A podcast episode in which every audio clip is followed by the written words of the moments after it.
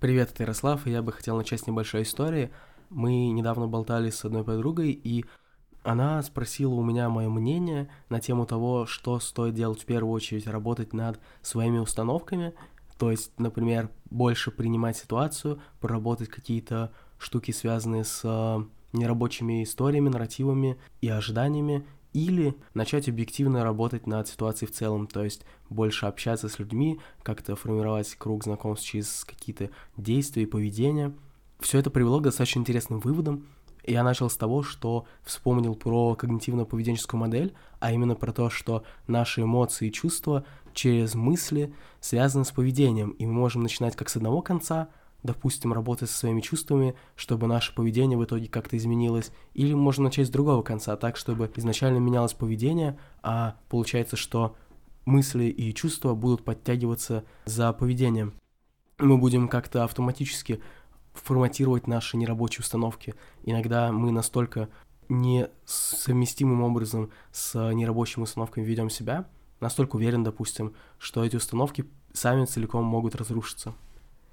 Мне кажется, что речь идет в целом, если более широко говорить, про два пути саморазвития, можем так сказать, а именно про путь какой-то буддистской осознанности, назовем его так, Хотя речь идет не только про медитации или принятие ситуации, или про unjudgmental, то есть, ну, не судить про ситуацию, но еще и про какие-то штуки, связанные, например, с психотерапией, с прорабатыванием каких-то глубоких установок. И второй путь, он более такой хаслерский, бизнесовый, это про поднятие уровня жизни через действия, делать бизнес и постоянно предпринимать какие-то авантюры, постоянно с кем-то знакомиться, постоянно улучшать какие-то сферы жизни через действия, действия, действия. Мне кажется, что, с одной стороны, нету радикальной границы между этими способами, потому что, как я уже заметил, поведение перетекает в наши эмоции и ощущения от жизни, и наоборот, какие-то наши эмоции, внутренние установки и мысли, образы перетекают в поведение. Но что мне кажется важным, так это то, что в целом, в целом, два способа действия, которые я обозначил, они сильно пересекаются, но они не целиком связаны между собой. И если как-то развертывать, то, мне кажется, есть сфера жизни про то, как учиться быть счастливым. Туда входят, например, медитации, питание, а, какое-то общение, какие-то штуки, связанные с а, принятием своих внутренних состояний через, допустим, психотерапию или через какие-то другие практики, которые вы считаете уместными. А вторая сфера — это преследование своих фантазий, преследование своей мечты, и эта сфера не всегда предполагает то, что мы абсолютно счастливы в этот момент. Я могу спокойно представить человека, который преследует свою мечту, но при этом несчастлив в процессе, и могу спокойно представить себе человека, который абсолютно счастлив, допустим, какой-нибудь буддийский монах, но при этом он полностью отказывается от каких-то амбициозных задач материальных, и можно сказать, конечно, у него там другие мечты духовные, но, как по мне, это не изменяет сути, сути э, того, что мы можем заниматься одной сферой и не обращать внимания на другую. Мне кажется, что, и это будет очевидный вывод, стоит заниматься сразу двумя сферами. Просто баланс того, сколько мы уделяем времени конкретным усилиям, поведенческим экспериментам, авантюрам, предприимчивым каким-то задачам, а сколько времени мы уделяем принятию себя, проработке установок, отдыху, заботе о себе и так далее, оно будет варьироваться в зависимости от конкретных целей, жизненной ситуации – текущих задач, никогда нельзя точно со стороны сказать, какой баланс будет правильный. Этот баланс, во-первых, постоянно меняется, а во-вторых, его нужно нащупывать. То есть нету такого пункта, где можно провести четкую линию. Например, в такой ситуации надо 60% уделять сил и внимания поведению, а 40% уделять внимание какой-то внутренней работе над собой. Больше медитировать, правильнее питаться, повышать качество своей жизни вот такими простыми решениями. Что еще мне кажется более важным – можно развить эту тему. Заметно то, что люди, которые преследуют свою мечту, назовем это так, они в целом более счастливы в среднем. Есть такая корреляция, потому что преследование аутентичных целей создает смысл, а смысл — это очень большой коррелят счастья. То есть чем больше смысла в твоей жизни, чем больше ты чувствуешь вот этой аутентичности и смысла, тем более счастливым по факту ты являешься.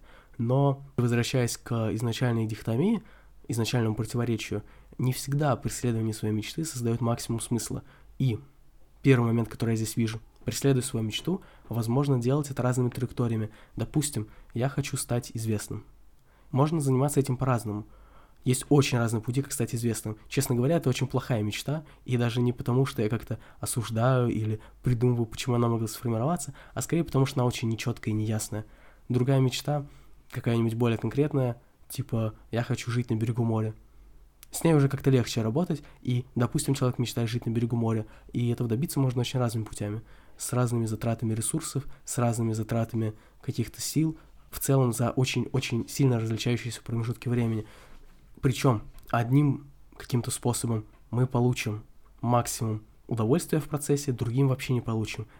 Выбирать следует тот способ, где мы получим максимальное количество удовольствия от жизни, параллельно преследуя мечту. Сложность в том, что задним числом мы можем понять, какой способ, возможно, был предпочтительный, да и то не всегда. А вот наперед кажется абсолютно неясным, как двигаться. И, наверное, здесь стоит пробовать просто разные пути и смотреть, насколько они откликаются. Допустим, если я хочу быть лучшим психологом, что бы это ни значило. Это абстрактный пример. Я не считаю, что я хочу быть лучшим психологом. Про это можем поговорить позднее. Если я хочу быть лучшим психологом, я могу добиваться этого разными путями. Некоторые пути будут откликаться, некоторые нет. Путем короткого тестирования и проверки быстрых гипотез можно выяснить наиболее приятный тебе путь достижения какой-то своей мечты. Перейду к следующей мысли. Иногда когда у нас есть какая-то мечта, про которую мы говорим окружающим, допустим, стать известным рэпером или открыть свой бизнес, почему-то так оказывается, что в течение нескольких лет никаких реальных движений к этой мечте нету. Это может значить, на мой взгляд, много вещей, но есть несколько основных. Во-первых, может быть, мы вообще про это не мечтаем. В нашей среде это социально одобряемая какая-то мечта, и мы просто взяли ее, позаимствовали, и никакого отклика мы не чувствуем. С другой стороны, мы можем чувствовать отклик, но чувствовать отклик только к положительным сторонам. Допустим, я хочу много путешествовать, иметь много денег, много возможностей каких-то материальных, но при этом, при этом я не задумываюсь про обратные стороны процесса, например, про огромное количество ответственности, огромное количество дел, занятости, каких-то ограничений, краткосрочных удовольствий и так далее. С другой стороны, еще один есть вариант про то, что мы вроде бы действительно хотим и вроде бы готовы терпеть какие-то неудобства ради своих фантазий, ради своей мечты, но при этом мы постоянно самосаботируемся. Самосаботаж — это, например, про то, что я хочу делать очень крутой подкаст, но я вот записывать буду тестовый подкаст, только тестовый. Пока что серьезный проект я не буду записывать. Это пример самосаботажа. На мой взгляд, и это достаточно обидно для всех, включая меня, мне кажется, что вуз в среднем для почти всех людей это форма самосаботажа. Это говорит про то, что он, с одной стороны, дает время на то, чтобы найти свои какие-то мечты и цели, но с другой стороны, как по мне, вуз не является эффективным способом развиваться, в том числе и не является эффективным способом строить социальный круг. То есть в целом всегда можно найти что-то эффективнее, но мы просто берем для себя время, берем для себя время, чтобы собраться со своими ресурсами, собраться с силами и потом, соответственно, начать действовать уже по направлению к каким-то своим мечтам.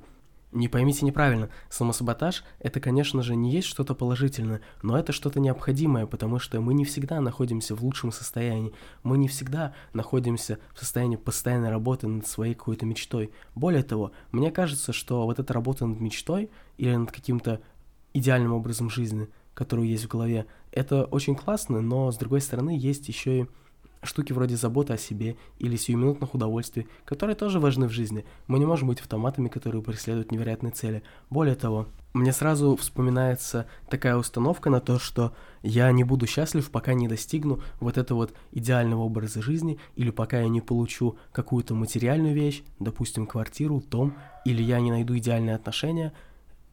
В целом понятно, что это абсолютно нерабочая установка. Люди даже если найдут какую-то идеальную себе пару или идеальные какие-то обстоятельства материальные, они в любом случае не будут счастливы, потому что, на мой взгляд, счастье — это есть выбор какой-то ежедневный. То есть штука, которая в целом связана, но не до конца привязана к мечте и к каким-то амбициозным своим задачам, проектам. Мне думается, что самая большая ценность кроется не в том, чтобы постоянно выбирать какие-то долгосрочные цели, в разрез краткосрочный. То есть, допустим, всегда выбирать работать над своими медиапроектами или бизнесом, вместо того, чтобы посмотреть сериал или классно провести время с подругой. Нет, мне кажется, сама ценность кроется в выборе. Допустим, когда я вообще не задумываюсь про то, как идет моя жизнь, и на автомате ставлю себе на 5-6 часов на ночь сериал, Вот это вот проблема. С другой стороны, когда я ставлю себе на 5-6 часов сериал, но при этом чаще всего я понимаю про то, что так, я устал, я хочу посмотреть сериал. И да, безусловно, идет разрез с какими-то долгосрочными целями, но вот сейчас мне очень этого хочется. Я прикидываю в голове и думаю, ну ладно, окей, значит, стоит посмотреть сериал. Это не значит то, что это полезное поведение или то, что так надо делать. Но эта жизнь, она не идеальная, и часто просто не хватает сил или ресурсов на какие-то супер амбициозные планы и задачи, даже если они тебя наполняют в процессе больше, чем тот же сериал. Просто бывают разные состояния энергетические, то есть иногда мы полны силы, хотим действовать, а иногда нет. И это отдельный вопрос про то, как соблюдать баланс своих сил, про то, как постоянно находить источники какой-то подзарядки своей, чтобы быть постоянно на пределе своей энергии. Это большая и длинная тема. Вдогонку, иногда бывает так, что есть много разных фантазий глобальных. Например, я хочу одновременно быть и лучшим боксером в мире, и лучшим рэпером, и лучшим бизнесменом. Естественно, так не получится. Даже если мы уберем слово «лучшим», что уже супер нереалистично. Если мы просто скажем про то, что быть удивительно хорошим, то есть хоть какой-то классный процент быть где-то в топе, то это уже тоже очень сложная и спорная какая-то мечта комплексная, потому что, будучи лучшим в каких-то продажах или в бизнесе, не сможешь быть лучшим в спорте. Быть каким-то супер крутым в одной сфере почти автоматически означает то, что в других сферах ты точно не сможешь быть крутым как минимум, потому что тебе потребуется невероятное количество внутренних ресурсов, времени больше, чем на одну жизнь, и в принципе получится так, что преследование одной сферы автоматически означает то, что ты выбираешь не преследовать другую сферу. И в этом, наверное, ценно признаться, когда я понял про то, что выбирая академическую психологию и все остальные сферы своей жизни, например, такие как бизнес, инвестиции и психология не академическая, а практическое консультирование, то я автоматически признаю то, что спорт будет играть в моей жизни какую-то средненькую роль. То есть я, конечно, продолжаю быть энтузиастом, продолжаю тренироваться почти каждый день, но я вообще не ставлю себе задач, связанных с соревнованиями, с какими-то продвижениями в спорте. Я не позиционирую себя с новыми знакомыми как спортсмен, я не представляю какие-то свои спортивные достижения. И в целом получается так, что это заряжающая меня классная сфера жизни, от которой я кайфую, но это не зона моих фантазий и не зона моего амбициозного развития. Я понимаю то, что я пожертвую прогрессом здесь потенциальным, который мог бы быть, если бы я уделял ей больше усилий. Пожертвую этим прогрессом, но зато получу гораздо больше прогресс в таких сферах, как построение социального круга, психология, инвестиции, создание своих бизнесов, создание какого-то личного бренда. Немножко вернемся назад. Эта мысль про то, что придется жертвовать чем-то одним ради другого, она в принципе общая для любого такого балансирования деятельности. Но что интересно, когда я говорю про создание бизнесов, создание каких-то инвестпроектов, я уже понимаю то, что у меня очень много самосаботажа здесь. Иначе почему вы не видите мои какие-то бизнес-проекты уже актуальны? Почему они все только на этапе планирования? Почему у меня какие-то медиапроекты пока что не выстреливают? Я думаю, что большая часть из причин кроется в том, что я пока что морально не готов к успеху. И вот интересная тема с этой готовностью к успеху. Например, я недавно говорил с другом, и он говорил про классную машину, про то, как он ее будет водить. Ему нравится машина, и он действительно хочет – какую-то классную спортивную тачку. Я его спросил, а ты вообще готов, типа, ее водить? Ты знаешь, куда ее ставить? Ты насколько хорош вообще вождение таких машин? И он замялся. И тут я перевел разговор вот на вот эту готовность к успеху, и человек понял то, что на самом деле он не готов к этому. То есть ему нравится фантазировать об этом, но именно если представлять, как бы это выглядело в жизни, ее банально негде ставить. Рядом с подъездом, в Королеве, ага. Так вот, мне кажется, что у меня тоже много где есть вот этой неготовности к успеху. Допустим, я представляю себе успех подкаста, не этого, а... Вот видите, получается так, что я уже специально оговариваюсь, то, что вот этот подкаст точно не будет успешным. Я делаю проект, который априори не будет успешным. Это забавно. Представим подкаст, который будет успешным. И представлю себе себя как владелец этого подкаста, как человек, которого зовут на какие-то тусовки, связанные с этим подкастом. Готов ли я быть этим человеком? Пока что мой ответ, наверное, нет. И само осознание этого факта помогает как-то подумать, а почему я не готов? Почему мне нужно что-то дополнительное для осуществления своей какой-то мечты или глобальной цели? Вот эти вот размышления, они способствуют тому, чтобы все ограничения постепенно убирались, и ты мог спокойно двигаться, без самосаботажа. Совсем без самосаботажа двигаться не получится, но когда человек хочет создать свой бизнес и говорит об этом каждому своему знакомому, но при этом он уже несколько лет работает на на работе и не предпринимает никаких конкретных шагов, кроме как чтения Тинькофф журнала для создания своего бизнеса, то мне кажется, это какая-то экстремальная степень самосаботажа. Или когда человек хочет стать музыкантом, но при этом не предпринимает каких-то конкретных действий. И очень круто, когда я вижу вокруг людей, которые занимались раньше тотальным самосаботажем, а теперь начинают действовать. И постепенно вот эти действия, они будут раскручиваться. Постепенно эти действия будут нелинейно складываться друг с другом и создавать какие-то новые уникальные возможности, а также готовность к успеху в той сфере, в сфере фантазий, мечтаний, каких-то глобальных целей, которую люди выбрали – Люди недооценивают в целом вот этот факт готовности или неготовности к успеху, потому что от него очень многое зависит. Когда я получал достаточно большие деньги в месяц, я просто был даже морально не готов столько получать. Получается, что мне приходилось привыкать, как-то по-новому инвестировать, адаптироваться, и это достаточно было нетривиально. Это интересно, но это действительно так. Получается, что готовность к какому-то успеху, будь то финансовый или еще какой-то, она достаточно сильно коррелирует с внутренними установками, с внутренними какими-то представлениями о себе. Допустим, мысль, которая часто бывает, автоматическая, или даже это скорее даже не мысль, а какое-то глубинное убеждение про то, что я недостоин успеха или что-то такое. Такие убеждения могут очень сильно саботировать во всех сферах жизни. Иногда стоит ответить себе на вопрос, а почему я достоин успеха в этой сфере деятельности. Допустим, а почему мой подкаст может стать очень хорошим и ценным? Почему я ценен как специалист, как психолог, как инвестор? В чем моя ценность заключается? Здесь немножко речь заходит про синдром самозванца, то есть про такую штуку, когда мы думаем про себя, то, что мы где-то жульничаем, и на самом деле мы не настолько экспертные, не настолько умны, хороши и так далее.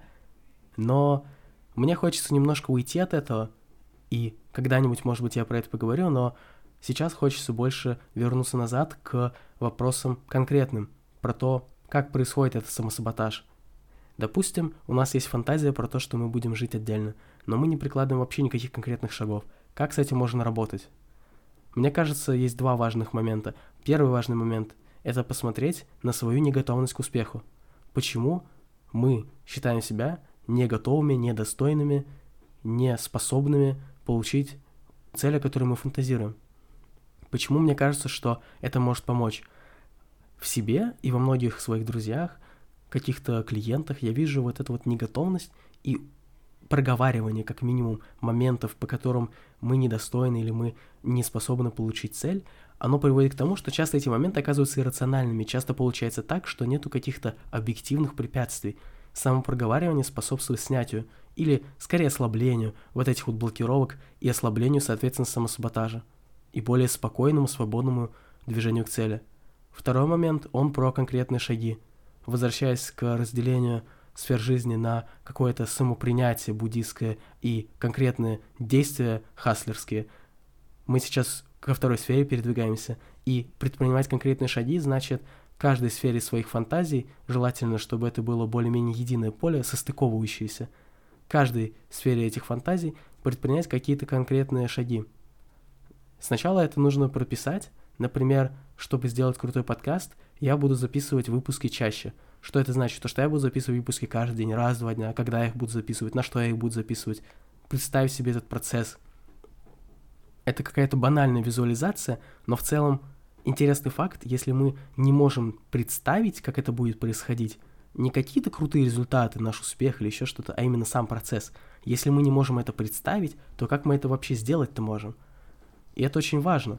Это используют, например, некоторые стронгмены, которых я знаю. Если ты можешь представить, как ты приседаешь с этим весом, не факт, что ты с ним присядешь, но если ты даже помыслить этого не можешь, ну тогда начинаются настоящие проблемы. Этап какой-то визуализации или дополнительных техник про конкретизацию своей цели или фантазии. Это тоже, наверное, как отдельный пункт можно вынести. Например, проверить реальность. Допустим, мы считаем, что люди, которые ведут образ жизни популярного рэпера, действуют так. Например, много путешествуют, постоянно дают концерты и все такое. Я привожу такой пример, потому что мне не близкий, и я действительно не знаю, какой образ жизни у этих ребят. Так вот, скорее всего, их реальный образ жизни выглядит совсем не так. Скорее всего, там очень много работы на студиях, скорее всего, там очень много какого-то нетворкинга или чуть ли не политической балансировки в своей тусовке рэперов и так далее. Я сейчас фантазирую. Момент в том, то, что стоит для начала проверить, насколько вообще в реальности мы бы хотели этим заниматься. Касательно вузов, это было очень заметно, когда люди шли чисто ориентируясь по слову. Допустим, слово IT-специализация какая-нибудь там, программирование. Люди шли на этот факультет с какими-то ожиданиями, полностью нафантазированными, вообще никак не проверив, хотя, казалось бы, очень ответственный шаг. И когда люди приходили, они жестко разочаровывались, абсолютно несоответствие ожиданий. Так может быть и с другими, любыми вообще проектами. И чем более важный, долгосрочный, требующий инвестиций проект, неважно времени, денег, чего угодно, тем лучше следует сначала сверить ожидания, поговорить с людьми, которые уже достигли какого-то стиля жизни, который вы считаете привлекательным, замечательным. Поговорить с людьми, которые преподают какие-то навыки, которых вы хотите достичь. Посмотреть вообще, насколько это все действительно соответствует тому, о чем вы представляете. А если нет, то хотите вы этого или нет. Потому что зачастую бывает так, что думается, вот классно было бы, а начинаешь проверять, и получается так, что, в принципе, реальный какой-то опыт не такой уж и классный, а затрат требуется много. И вместо того, чтобы заниматься вот таким нафантазированным образом деятельности, который в реальности будет не очень крутым, ты выбираешь заниматься более ценными, более долгосрочными, интересными для тебя проектами, которые, получается, классно вписываются в высвободившееся время. И получается, что и энергия, и время, которое ты бы иначе потратил на сферы деятельности, которые на самом деле не суперценные, но при этом с какими-то фантазиями, вместо этого эти часы, эта энергия уйдет в деятельность, которая может быть не окружена каким-то романтическим флером, но зато приносит тебе классные результаты здесь и сейчас, и при этом способствует долгосрочному росту в сферах жизни, для которых тебе это реально важно. Выпуск получился чутка сумбурным, и я думаю, что это из-за какого-то большого количества мыслей, которые мне еще и для себя нужно соотнести и привести в единую систему, чем я сейчас и занимаюсь. Как по мне, тема очень интересная, ее стоит продолжать, Думаю, следующий выпуск будет более упорядоченный, будет продолжать начатую сегодня тему. Или точнее целый большой набор тем. Спасибо за прослушивание моего все еще несерьезного подкаста. И удачи вам с вашими мечтами.